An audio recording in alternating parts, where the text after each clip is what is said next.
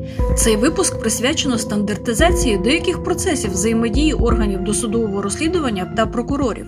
Ми розглянемо це питання на прикладі нещодавнього листа генерального прокурора до керівників регіональних прокуратур щодо дотримання вимог Конвенції про захист прав людини і основоположних свобод та кримінального процесуального кодексу України під час затримання особи.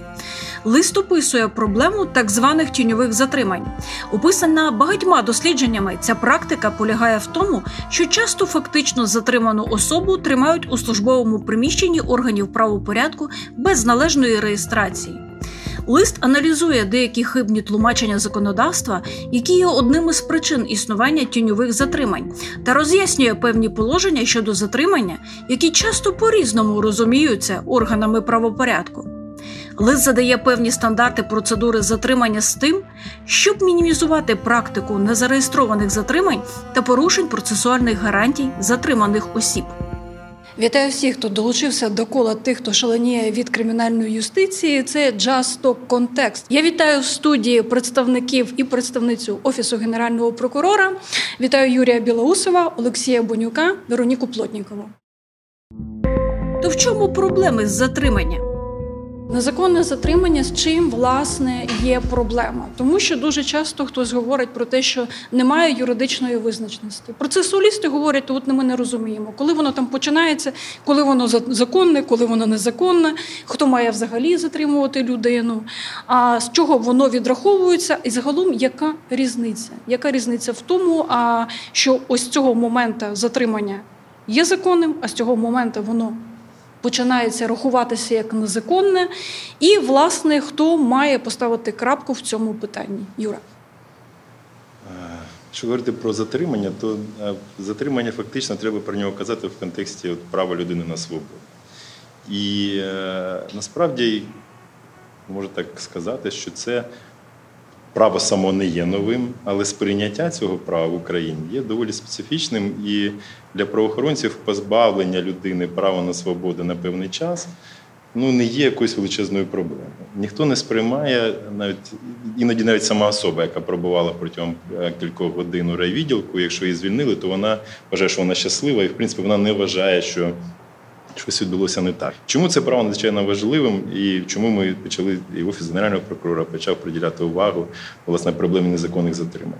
Бо порушення права на свободу воно створює підґрунті для порушення всіх інших прав. В цьому головна проблема. Тобто, якщо людина випадає на певний період. Скажімо так, взагалі опиняється в певній такій ямі, ніхто не знає, де вона, що з нею відбувається, то ризики неналежного поводження, порушення права там на приватність, да, або право власності, в тому числі, зростають. Ми почали аналізувати, що ж відбувається в Україні взагалі в сфері розслідування незаконних затримань коли наш е, спеціалізований підрозділ був створений в офісі генерального прокурора, то фактично кримінальних проваджень вироків немає по незаконним затриманням, в принципі. Що також свідчить про те, що до цієї проблеми ну, не ставляться якось серйозно. Ми стикнулися з тим, що є ціла низка питань, які по-різному сприймаються, які законодавством врегульовані, наче, і наче мають певні терміни, але на практиці сприймаються абсолютно по-різному. Да? Ну, наприклад, там, да, хто така уповноважена особа, яка має право затримати? Е, спілкуючись з розробниками КПК, вони закладали ідею сюди, да, в цей термін, щоб розмежувати затримання, які здійснюють державні службовці, від затримання, які роблять цивільні особи. Наприклад, сусід побачив, що хтось краде у нього щось з городу. Він затримав його, там викликає поліцію. Ясно, що обов'язок дій щодо сусіда, щодо роз'яснення прав, там, щодо знаєте, процесуальних гарантій, виклику адвоката, ну трішки інші, м'яко кажучи. Його завдання повідомити державний орган, який вже включається для забезпечення прав затриманої особи. Відповідно, всі затримання, які здійснюють державні службовці, це вже вони наділені статусом уповноваженої особи. На практиці виявилося, що зовсім не так. І ну, практика настільки різна, що кожен правоохоронний орган по-своєму це визначив. А можеш приклади навести? Е, ну, наприклад, е, в поліції тривалий час е, вважалося, що такою особою є виключно слідчий, який складає протокол. Тобто та людина, яка оформлює процесуальний процес затримання, вона і вважалася уповноваженою особою. Тобто, Ті, по хто... суті, йшли з документу, да? Тобто, хто так. починає тобто, поки протокол затримання документ... не знаєте, йшли від такого старого підходу, поки бумажка не оформлена, ти ніхто зовуть тебе ніяк. Да? От бумажку не оформив, ти не затриманий. Тобто, що по факту ти є затриманою особою, не бралося до уваги. І, мабуть, з того з тих часів, оце в слідчі, які ставить підпис під протоколом затримання, вважався цією ж особою, яка наділена правом. А ті, хто брав за руку, да, доставляв, тримав певний час, не вважалися такими особами, і більш того, до цього часу багато ким ще не вважається такими особами. Як наслідок, в чому тут власне проблема? Да? Якщо вважати тільки слідчим, то слідчий з'являється на шляху цього затриманої особи через кілька годин. Відповідно, все, що було до цього, да, повністю випадає. За собою, як правило, в ці часи власне і працюють правоохоронці і не завжди законними методами для того, щоб отримати цю первинну інформацію. Вероніка, от яких власне блок поневиловлював Європейський суд з прав людини от в контексті незаконних затримань і нашої практики? Е, Ну, насправді, Європейський суд справ не почав цю невдячну справу стосовно вловлювання різних паразитів вже давно. Ті моменти, які е, є характерними і для України, які в той же час стосуються загальних порушень статті 5 прав на свободу та особисту безпеку. Е, Перш за все, це питання, звичайно, що відсутності обґрунтованості підозри. Е, Досить часто на стадії затримання. Е, Другий момент це те, що стосується маскування адміністративного під адміністративним затриманням, наприклад, реального заходу кримінально-правового кримінального кримінально-процесуального характеру. Наразі переважна більшість, я можу стверджувати, затримань перебуває в тіні. Вони не реєструються. Переважна більшість на порядок тільки затримань, які порівняно з тим, скільки зареєстровано затримань. Приведу просто пару прикладів свого часу, спілкуючись з начальниками райвідділів, коли ми спитали, скільки людей затримуються вашими працівниками там протягом місяця. Кажу, ну десь місяць, ну десь дві-три людини. Каже, ну райвідділ, дві-три людини. Це один з київських райвідділів, знаєш, щоб просто зрозуміти масштаби. Він каже, ну щось маловато. Я добре, а тих, хто приходить, то не уходить. І просто запрошений вами, але не йде додому протягом кількох годин. Ну він там біліє, красніє, ну таких десь 20-30 в день. Да, тобто ми говоримо про те, ми так 600 в місяць, ну а 2-3 реєструються. Це в сотні разів, да, фактично більше людей не реєструються, ніж зареєстровані. І коли ми почали копати, в чому тут проблема? Ми зрозуміли, що однією з причин, от якраз те, про що почала казати Вероніка, це різне розуміння терміну обґрунтована підозра. Але зараз накладемо на дуже такий практичний е, аспект. Е, Що на практиці вважається, і ми вже тут впроваджуючи от програму Custody Record, ми з цим стикнулися безпосередньо. Коли ми сидимо за столом, сидить один з керівників обласної поліції, сидить е, один з керівників обласної прокуратури. А Ідея в цьому, щоб всіх, кого доставляють райвідділ, всіх реєстрували. Система Record, яка наразі в Україні впроваджується, передбачає, що людина не може бути в райвідділі просто так в невизначеному статусі. Вона має бути обов'язково зареєстрована, незалежно від того, що з нею потім станеться. Ну, якщо вона є свідком або потерпілим, мова йде про тих, кого реально підозрюють у вчиненні правопорушення. І коли е, ми бачимо проблему, кажуть, ми, якщо ми почнемо їх всіх реєструвати, а правоохоронний поліцейський каже, а потім у нас не буде підозри, то наша ж прокуратура затягає за незаконні затримання. Прокурор говорить, звісно, затягаємо. Я говорю, ну давайте тут конкретний приклад. Тут ви зупиняєте машину, вона повна зброї взагалі під зав'язку. Ну дуже схожа на зброю. Да? Ну ви ще не знаєте, що ви будете робити в цій, цій, ситуації. Ну, я ви затримаєте цю машину? Ну ні. А чому? А вдруг не зброя потім окажеться? Я говорю, хорошо, поки ви будете експертизу проводити, люди де ці будуть, які за рулем були? Ну, вони там десь щось будуть. Ну, прокурор каже, слухайте, чому ви не затримують? Вона просто там ну, геніальна справді відповідь каже: що ж ми їх затримуємо? Це ж ми порушуємо їх право. Я говорю, ну хорошо. А поки вони добу чекають, поки ви експертизу проведете. В невизначеному статусі, без повідомлення системи БПД. Ну тобто з неї проводять слідчі дії. Взагалі, людина ну ніхто, вибачте, по процесуальному статусу. Це не буде порушенням прав? Ні, це буде режим очікування. І вони Це такі, все ні, вони знаєте, це так вона ж ж є СПЛ, якщо ми оформимо, не висунемо підозру, затягає. Та й вас СПЛ затягає за те, що ви її не оформлюєте. І все ж розуміння, знаєте, що і різний обсяг обґрунтованої підозри. На момент затримання правоохоронець має бачити ознаки злочину. Ну, тобто, хтось з ножем, там, з топором, з рушниці, там в когось цілиться. Може, це якась постановка, але чекати, поки він вистрелить, щоб той точно помер, провести експертизу, а потім приймати рішення про затримання. Ну це, мабуть, не зовсім той шлях, якого ми очікуємо від правоохоронної системи. Правоохоронець має діяти, якщо він бачить ознаки злочину, затримати особу, але при цьому все реєструвати, викликати адвоката, реєструвати, тобто всі дії щодо особи робити в законний спосіб. І якщо потім з'ясується, що ця особа прибігла і з потерпілого витягнула ножа цього, щоб допомогти, то ну, нема підстав для того, щоб підозру її оголошувати. Але підстави на момент затримання були, бо він стояв з тим ножем біля е, людини, яка була там в крові. І це зовсім різні обсяги підозри. Про що лист генпрокурора? Чому виникла ідея е, підготувати цей лист, який казав? Нібито є законодавство, є кримінально-процесуальний кодекс, який визначає, що мають робити правоохоронці. Є е, статті в кримінальному кодексі, які визначають відповідальність за незаконне затримання. Але виявляється, що не все так просто. І одного такого законодавчого регулювання недостатньо, бо законодавство дуже часто задає лише певні такі коридори, куди треба рухатись. Але що саме треба робити, як оцінювати ту іншу дію більш детально, законодавство не завжди визначає. Наприклад, в Британії в поліції поліцейські мають долі детальні регуляції, що їм необхідно робити, так звані guidelines. Як взагалі ви підійшли методологічно до такої форми? Наскільки, на ваш погляд, вона є ефективна, як вона сприймається системою прокуратури? Ну, Взагалі, е, абсолютно правильно колеги згадали, що на рівні процесуального закону дуже складно передбачити всі можливі випадки, і е, можливо і нема такої доцільності, таку мету законодавець не переслідує, щоб от процесуальна форма вона відповіла відповіді на все, на всі ситуації.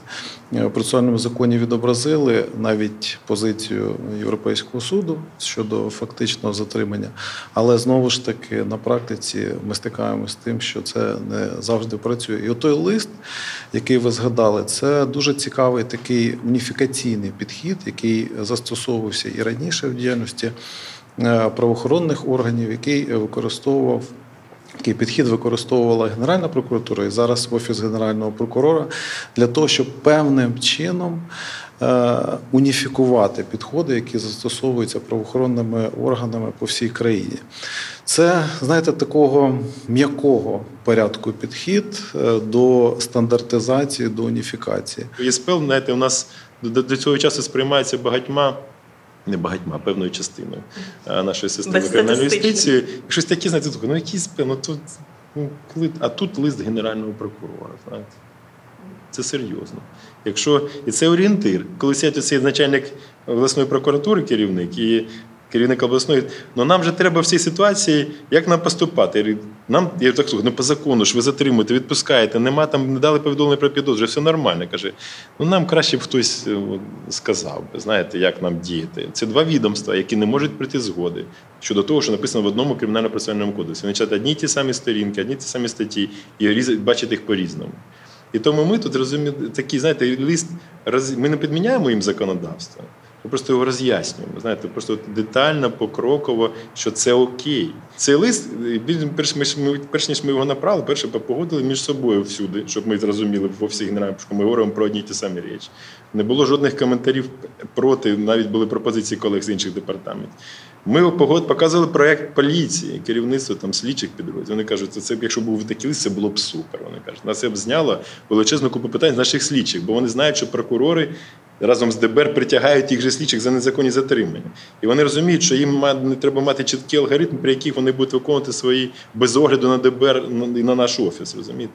Тобто, це він насправді допомагає трішки зрозуміти, як діяти в тій чи іншій ситуації такого роду листи. Це яке м'яке право. Да? Таке, власне, він же не має обов'язковий характер, да, лист. Це ж просто інформаційний лист. Але вже є на до чого апелювати їм, на щось зсилатись. Ще два слова, буквально такий ну, термін, який всі правоохоронці використовують, там кримінальне провадження. Так тут теж багато питань, насправді. Да? А як же ж, от як же ж ми людину затримуємо, якщо в відомості не внесений в єдиний реєстр досудового розслідування про злочин? Я кажу, ну це геніально, да? він когось вбиває зараз. Але ну, цілком очевидно, що зараз в єдиний реєстр, як електронна база, ще ніхто не вніс дані. Ну це не може бути. Ми ж не можемо внести до вбивства, наприклад. Да? Або там ми кажемо, погодьте, нікуди не тікає з місця, зараз ми вб'ємо там початок кримінального провадження. А ми кажемо, друзі, да, кримінальне провадження воно не починається з моменту внесення в єдиний реєстр. Це досудове розслідування починається. А є ще судове розслідування, є ще процесуальні дії, пов'язані з вчиненням злочину. Ви читайте, КПК, сторінка третя. Всі точно. Знаєте? І нібито там і написано, а сприйняття різне. І от такими листами, знаєте, він такий, як такий певний порадничок. Який можливий розвиток процесу стандартизації практики? Люди по-різному сприймають написане. Люди і листи, власне, теж можуть сприймати по-різному. Тобто, як можуть змінити стандарти, виписані в КПК, і власне методики та і листи Офісу Генеральної прокуратури. От цей підхід і ставлення, якщо людина психологічно просто це сприймає інакше, в силу різних там не знаю, об'єктивних і суб'єктивних показників. А, ну, дивіться, дійсно, насправді це одна з ключових проблем, яка стосується не лише затримання. Вона стосується в е, діяльності кримінальної юстиції, державного механізму та й нашої щоденної людської діяльності зміна ставлення. Бо насправді ти можеш надати знання, ти можеш е, сформувати навички, але якщо ти не не зміниш ставлення, ніхто цими навичками не буде користуватися. Знання покладуть собі на паличку, е, продіють, можливо, частково, що з'явилися нові нейронні зв'язки, але не більше того. Бо у нас достатньо тривалий час, і це не лише наша проблема, це е, частково проблеми інших. Е, Навчання було направлено на що? Дати патерни поведінки. Все. Тобто, якщо ти робиш А, потім Б, з цього обов'язково слідує С. І все, у тебе буде все е, гаразд. Ну, що робити з самим навчанням? Не давати патерни, не давати готовий набір дій, а давати дороговказ. Що ось на цьому моменті це є важливим. Ви маєте е, зробити те або перевірити, чи зроблено те. Розумієте для себе, що права людини це не священна корова. Права людини це абсолютно нормальна і природна річ. І якраз говорячи про навчання, тут ну, воно буде дійсно воно має- бути комплексним. Да? Власне, е, таке творчий такий погляд має бути поєднаний з чітким розумінням дій, які ти маєш вживати в тій чи іншій ситуації. Да, і тут важливо також, якщо от ми зараз там будемо працювати, зокрема з колегами з державного бюро розслідувань, над розробкою наприклад, методик розслідування катувань. Да. Є типові ситуації, де треба діяти раз, два, три. Да, там, власне, не думати, якщо ти бачиш побиту людину, то тут ти маєш вживати там певні дії. Є ситуація, коли ти вже маєш комбінувати, або там дійсно там ну, творити. Але за те, за те, що в кримінальній юстиції все ж таки вся діяльність це державні агенти. Як кажуть, всі ж посадцям Конституцію має діяти в межах, в спосіб, передбачений там законом. Тобто, от іноді відсутність якраз стандартизації призводить до такої творчості, знаєте, коли вони починають рухатись в якомусь напрямку, який вважає за доцільне в тій чи іншій ситуації. Максимально практичне навчання, максимально наближення до реалій, надання їм дійсно або бачення, або конкретних інструментів дій. Які при цьому ще сприймаються ці інструменти іншими учасниками як дійсно інструменти. Проте хотів би ще говорити про стандартизацію, то що за- за- зачепив зокрема Олексій, бо це з моєї точки зору надзвичайно важливо. Одна з проблем, яка існує наразі, да, це власне те, що ми казали, різне розуміння одних і тих самих речей. І відсутність спільних стандартів, які чітко розмежовували, до речі, це також одна з е, проблем, яка існує. Е, Відсутнє чітке розмежування ролей різних учасників кримінального провадження. Ніхто не точно розуміє, де моя межа моєї компетенції, де починається межа компетенції іншого учасника, зокрема слідчий і прокурор. Вони до цього часу воюють, хто за що відповідає, хоча нібито вже 8 років кримінально процесуальний кодекс мав би визначати. Там ще керівник органу досудового розслідування влазить періодично, ще хтось. Відсутність чіткого розмежування ролей і чітко прописаних стандартів. е, Вони власне створюють е, проблеми. І тут важливо зрозуміти, що говорячи про стандартизацію, Це ясно, що це баланс. Ми ж не говоримо, да, там, е, бо Вероніка казала, такий творчий шлях, да, тобто людина має рухатись, там, да, в принципі, що також важливо. Да, але це, можливо, вже наступний рівень, да, коли там прокурор слідчий думає про тактики певні, озброєний дуже детальними інструментами, він вже визначає мозаїку, яка дуже індивідуальна для кожної справи. Це однозначно. Але це не, це не виключає стандартизацію певних процесів, там, затримання патрульним на вулиці. Да, ну, навряд чи він там має думати, так, що ж мені тепер з цим робити з цією людиною, чи вести її в райвідділ, чи не вести. Тобто він має дійти по чіткому алгоритму дії. Да? Інформацію, яку він має вбити, змінюючи бачення прокурорів, і цей лист був спрямований до регіональних прокурорів, до речі, щоб наші колеги в регіонах також мали спільне розуміння. А прокуратура вона ключовим органом, бо прокуратура з кримінальної юстиції задає взагалі і координує всю систему боротьби зі злочинністю. І Генеральний прокурор має іншу посаду. Він очолює відомство, яке координує всю систему протидії злочинності, яке визначає пріоритети боротьби. Якщо генеральний прокурор задає, це ж фактично, знаєте, генеральний прокурор каже, що друзі, от ми працюємо по цим правилам. От ми це бачимо ось так. Таким чином ми намагаємось фактично змінити практику, стандартизувати її, уніфікувати її. І зайвий раз хочу сказати, що є чудові напрацювання стандартів досудового розслідування, які якраз розроблялись практиками, які тиждень перший, мабуть, е, ламали списи, визначається, хто за що відповідає. Люди, які щоденно працюють по 15-20 років. Які, коли вже зрозуміло, окей, ми працюємо, кожен відповідає за це, вже будуть стандарти розроблені. І тому потихеньку ми починаємо їх вже впроваджувати, тому через систему навчання, через певні практичні речі. Тобто наразі система підготовки, і ми багато казали, що система підготовки система розвитку, да, якої як такої нема в системі органів кримінальної юстиції. Розвиток. Це навіть слово не заходить багатьом колегам на практиці. А підготовки, наче більш-менш окей. А то, що людей треба розвивати, і що багато людей, які готові розвиватися і хочуть розвиватися, але вони не знаходять відповіді на цей свій запит і починають рухатись знаєте, в канві, як і інші. І от зміна цього підходу до розбудови, задання таких стандартів і робота з людьми, як з людьми, а не з якимись вінтиками. Насправді казав мені один слідчий, будь ласка, зробіть що, щоб в цій системі було більше здорового глузду. Щоб було понятно прості речі, як і що треба робити, а не така формалізованість, як вона, на жаль, існує до цього часу. Завдяки от визначенню, поступовому е, е, намацуванню, скажімо, того напрямку і місця самого себе в прокуратурі. Зараз з'являється інше ставлення до своєї ролі, що це не якась от абстрактна діяльність щодо того, щоб там люди сідали в в'язницю і отримували побільше, побільший термін людиноорієнтованість. Зараз навіть такі терміни з'являються в процесі е, стратегування того процесу, в якому ми ще зараз знаходимося. Зараз дуже цікаві передумови е, передбачені законом для того, щоб дійсно у нас е, з'явилися. Ті стандарти, яких правоохоронці повинні дотриматись. Більше того, стандарт, який буде єдиним Ну, звичайно, певні умови повинні бути дотримані, щоб цей стандарт був один єдиним і для органів прокуратури, і для органів досудового розслідування.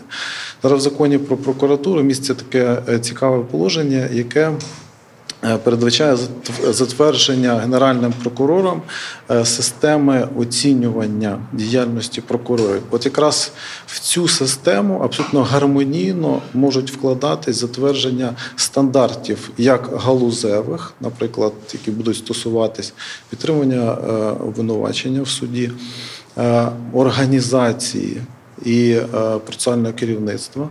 Ну, Це одна із ключових функцій прокурора. Щодо показників, да, як ми, ну я насправді тут такі знаєте, ну, ну так може двояко прозвучать. Я очікую збільшення затримань. Але я очікую збільшення кількості офіційних зареєстрованих затримань. Бо розумію, що це ми, ми навіть рахували свого часу перераховували на один райвідділ на кількість місяців. Ми розуміли, що один райвідділ в Україні затримує одну людину в місяць офіційно. Ну це смішно. Ну ну це такого не може бути. Да? Я очікую, що буде збільшення кількості затриманих осіб. І Просто затримання почнуть із тіні виходити. Да? Має зрости збільшення кількість повідомлень до системи БПД, має зрости кількість виїздів. Тоді ми просто побачимо, що люди починають працювати.